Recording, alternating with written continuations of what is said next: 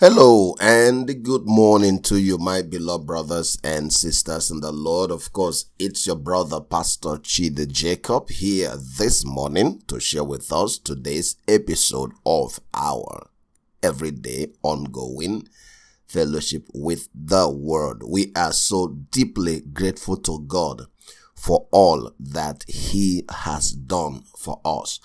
And beloved brothers and sisters, today, um, you know what the conversation is. You know what we're talking about. You know what we're sharing. And, but I will go a little bit backwards today to read a scripture to you. Now, so those who has been following for a long time, you are conversant with this scripture. So it's also good. Each time we look at the scripture, we see it in a better context.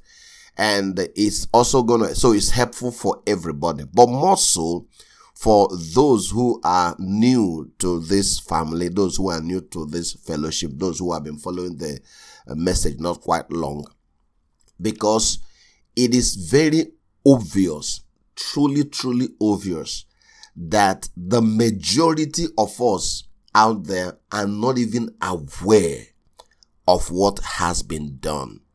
And you know why? I can understand because it makes more sense to the flesh man when you tell him do this thing and God will do something for you, right? It makes more flesh sense to the man.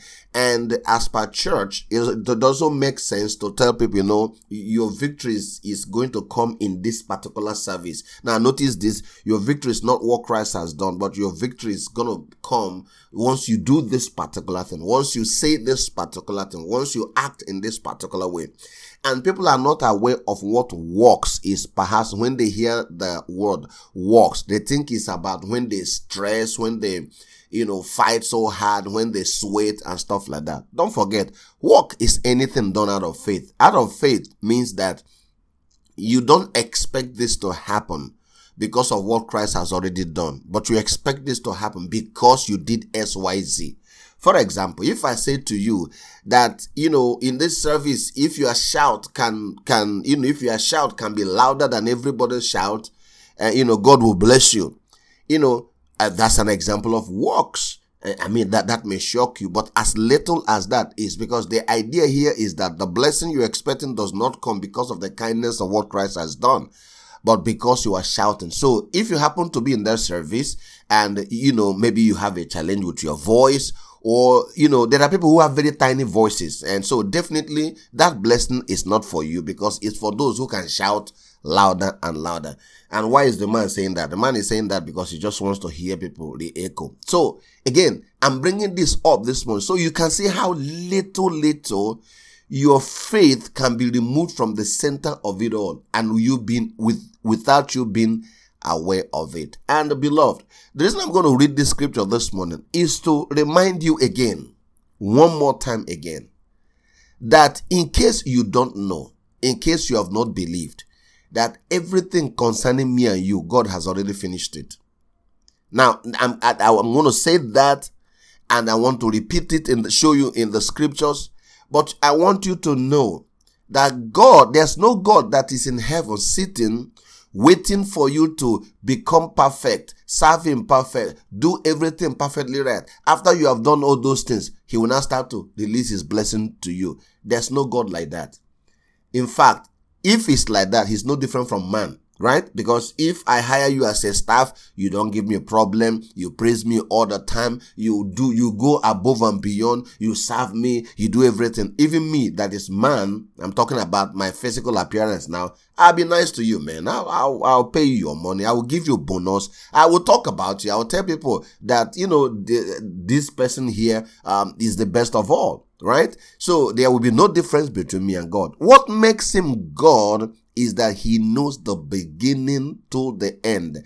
And before you got there, he has already made the provision. He has already set apart everything that you and I will ever need. Now, what is difficult? This is what is difficult for people to believe. And because they don't have the physical equivalent of what has been done, they keep trying to do things to get the physical equivalent without knowing that it comes by faith, it comes by believing, it comes by simply accepting in you accepting in you. For example, what other victory am I going to look for that Christ has not already provided for me? So, Pastor, what do I do? Every day I close my eyes, I thank Him because I'm victorious already. I'm not asking Him to come and give me victory. Because if there's, if victory was not guaranteed me, given to me in Christ, then I don't know what else God was going to do, do to give me victory. But one acknowledges what has been done. And don't forget, what is inside of you becomes what is outside of you. One acknowledges what has been done. One is looking to heaven hoping that if you cry enough, if you pray enough, if you shout enough, then God will now hear your shout from heaven and start to release victory for you. Beloved, ladies and gentlemen, I want to help you understand this morning because faith brings us to a place of rest. Let me tell you, whatever it is that you and I will ever need, that's the context, that's the that's the the the, the cross, the the key theme of today's message. The message I want to drive to your home. And this also continues what I've been saying. Don't forget, we have been spending years looking for heaven that is on the sky.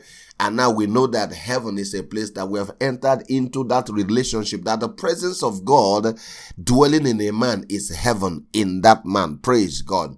What is the difference in this? It becomes something you and I can experience. The victory Christ has won to, for us comes not because we keep shouting to get victory, but we acknowledge, right? We acknowledge, we accept that we are victorious. If you continue to accept that, even your eyes will see yourself as being victorious. In the first place, it removes your fears. It removes your pain. It removes the, you know, your depression. It removes all the anxiety. And the more this, this negative things leaves you, the more your life flows better. The more your character is better. You see yourself being more kind to people, being more patient to people, being more understanding. So you can see that all these things are connected together. But if you continue to see yourself without a victory and then you're crying to get some victory from, from somewhere, it, it, it's hard to extend goodness to other people because you don't see yourself as having anything. So how can you give out?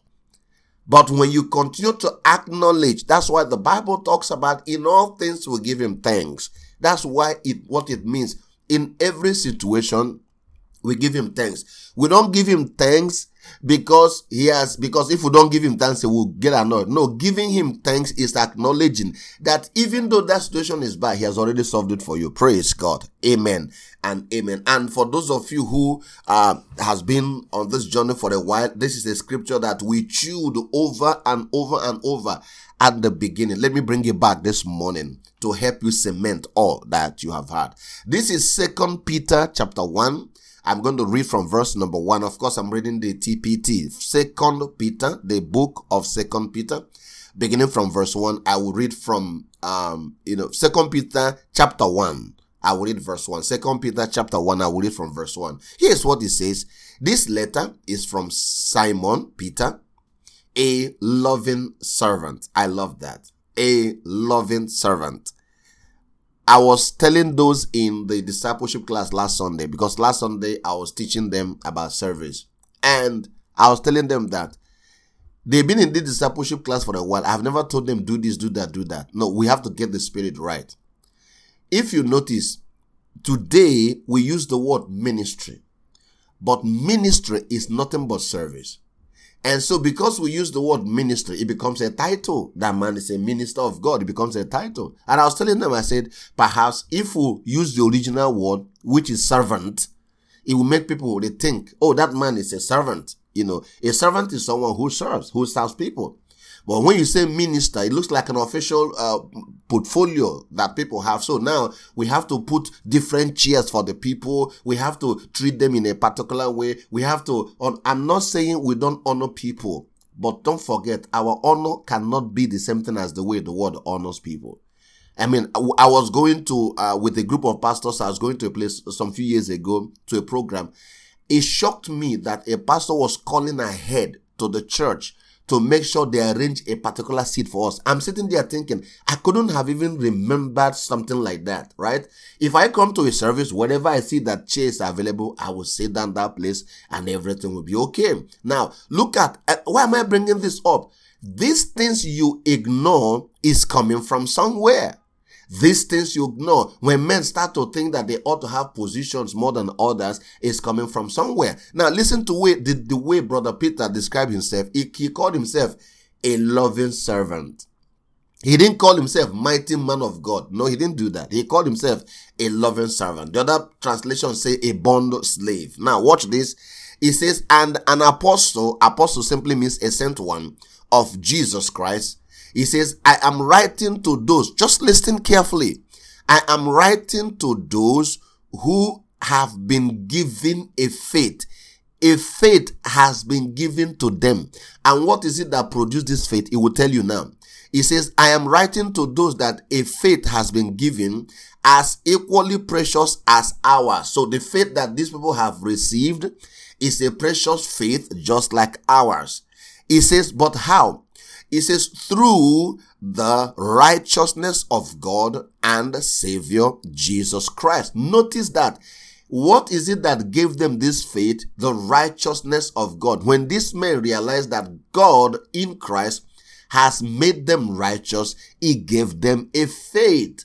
He gave them a faith. He gave them a boldness to live their life a particular way because they realized that righteousness has been made available for them. Now notice this very carefully. It says, may grace and perfect peace cascade over you. That means continue to roll over you. That is the experience of it now. Praise God. Amen. As you live. But how? As you live in the rich knowledge of God and of Jesus Christ. So this cascading grace here is not going to fall from heaven. It's not when you have prayed and prayed and prayed. Then now God will now remember you. God will say, hmm, this my child have cried enough. Kai, this my picking, eh, he has suffered plenty. Kai, this my picking. I've not, in fact, I forgot this my, this my son here. Ah, let's give him some grace. If God lives like that, then he's not different from a man. He's not different from your uncle. He's not different from your aunties. Now listen here very carefully. Brother Peter says, how does this perfect peace cascade over you? He says, as you live in the rich knowledge of God and Jesus Christ. So your knowledge of God and what Christ has done triggers this grace to become your living experience. Is that clear enough? Your knowledge, some of you who are listening to me, you were born and raised in church. You never knew that Christ has made you righteous. Some of you listen to me. You were born, you were raised in church. I know, and it's not as if you're a teenager. No, you're an adult now, but you never knew that Christ has made you righteous. Rather, you were given requirements on how things that you can do to obtain a righteous standing with God. And if a man does not understand the doctrine of righteousness to accept it, that man is as religious as the Pharisees, even though he is calling the name Christ. It's as simple as that. But the moment you begin to notice this, the moment you found out that knowledge and you held on to it, question when did God make it available? Was it that day that you accepted it, or did He make it available when Christ died and rose from the dead? Of course, you know that has been made available 2000 years ago. Why was it not working for you? Is it because you didn't pray? Is it because you didn't fast? Is it because you were not uh, uh, uh, serious with it? No, it's none of that. Some of you are, are serious. You are more serious than a lot of people. You slept in church, you did all this, but those things did not allow you to enjoy his righteousness. Why? Because it comes by knowledge. And that is why we teach. That's why Christ taught. That's why Peter taught. Why will, why will bro- brother Paul be writing all these letters? It is to teach them so we know what our inheritance is. But notice the moment you accepted it, it became your reality instantly. You didn't have to do any other thing. Friend, it's the same thing. No matter whatever thing we're believing God for, we're looking for, it's the same thing. The, cha- the challenge is that religion has so much messed up ahead. You think you need to go and convince God to give you victory. If God gave you Christ and removed victory, then what is Christ? Today we are more than a conqueror because why? The one who loved us can never change his love. Praise God. Amen and amen. Now, Look at this.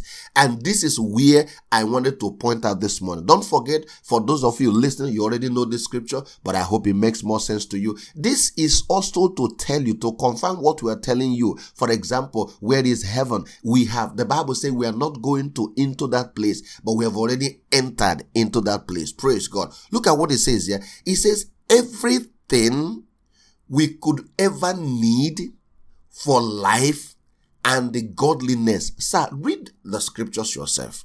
That's why I repeat the chapter and the verse over and over so you can go and confirm. It's not like I'm telling you some fables. He says everything, everything means everything. Understand that everything is everything. He didn't say some things, right? Remember, man is the one that always removes from what God has done. And why are they trying to remove? They are trying to get you to do something, right? In order to get you to do something, to come for a service, to act in a particular way, they remove what God has done. They tell you, now you need to fill the gap. Once you fill the gap, God will not do it for you. No, sir. The Bible says everything, everything means everything. Everything means everything. Again, everything means everything. If you find any other explanation of everything that does not mean everything, or any other translation that says is some things, come back and let me know. Everything we could ever need for life. Everything we could ever need for life. Number one. And the godliness. What is godliness? Godliness here simply means everything we require to live as God, to live in the nature of God.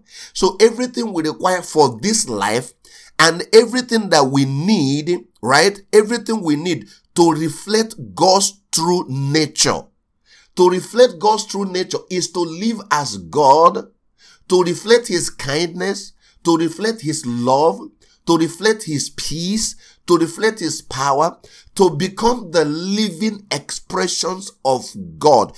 Everything we will ever need in this life, for this life, and to live as the true reflection of God. The Bible says has already, has already, again, has already, again, has already. Not that it is going to be given when you fast enough, when you pray enough, when you cry enough, when you worship enough, when you attend this uh, seven days glory, glory, when you do it and then God. No, the Bible says it has already been deposited where in the sky? No. He didn't say it's in the sky. No. Is it in the mountain? No. Where it is, he said has already been deposited where? In us. In us, beloved. In us. The victory you are crying for outside is in you. The heaven you are looking for in the sky is in you. The Christ that you are crying, looking upstairs lives inside of you. The God you are shouting, hoping that when you shout, your voice will go through the skies, go through the element, go through the 720th heaven and reach him. The God is in you. The victory is in you. The prosperity is in you. Why are you not experiencing it? You are looking for it outside. And that's what everybody teaches to get you to look for it on the outside. The, that's when I started telling people, friend, look, if you understand the scripture, the prayers we pray is not to move God, is to move us. Our prayers ought to move us to faith. Our prayers ought to purify our unbelief, right? If I sit down here and I'm crying, oh God, please come and bless me, oh God. You have blessed every other person. It's not me. If, uh, without me, Father, what did I do? Please, Lord, come and bless me. Come on. If I do that, I am denying that I have been blessed. Don't forget, that's how Satan stole their place in the Eden. Do this and you get this. Do this and you become this. Now, listen to me very carefully. The Bible says everything we could ever need everything again everything don't don't read that word and jump up of it. No do you, you listening to me this morning do you really believe that everything you could ever need everything that you could ever need again everything you could ever need would do you believe that not just for life but also expressing the fullness of God. That everything you will ever need to do that has already been deposited inside of you. How? By His divine power. It is His work. It is His work, sir. This is why we tell people, right? That our prayers, our meditations is to clean up the unbelief so that our spirit is pure. Faith in us is to remove that picture of God you have, that God is seated in heaven, sitting with a white beard, pierced, and He's holding your blessing in His hand, and He's hoping that you will trust Him enough, you will cry to Him enough, you will go to church enough, you will, you know, serve Him enough. After you have served me enough, you will now say, okay, He will touch His beards, He will touch His beards down and say, okay, okay, okay, yeah, that my son is has done very well, you know, that my daughter. Okay, angels, please go and, and dash him some few blessings, not all, you know, just dash him some few uh, blessing. Sir, God will not be different from your uncle. What makes him God is that if you look at Eden, everything Adam needed, God had created before he put him there. He's the same God. Everything you and I needed is in us in Christ. When we say new spirit is to remove the doubt that is in your spirit, to remove the covering that is your spirit, to remove the lies that is your spirit, to remove the superstitions that is in your, in your spirit, so that that which God has deposited will not, it's not even that when we do this is God deposited. No, it's already there. Praise God. Amen and amen and amen. Beloved, this morning, you know what I did this morning? I had to go back a little bit so that you understand that what I'm teaching you in Revelation is not just in Revelation. No, it is the same truth across the scriptures. It is the same truth. Whatever you are looking for up is in you. The kingdom of God is not in the sky, is in you. If you are looking for holiness, holiness is not something you act outside. It's, it's the reality of faith that you have inside of you and how you see yourself. Friend, what did I tell you? The gospel we preach, we preach does not demand faith. It impacts faith, just like Brother Peter has shown this morning. He said that faith has been given to these people. How did they get the faith?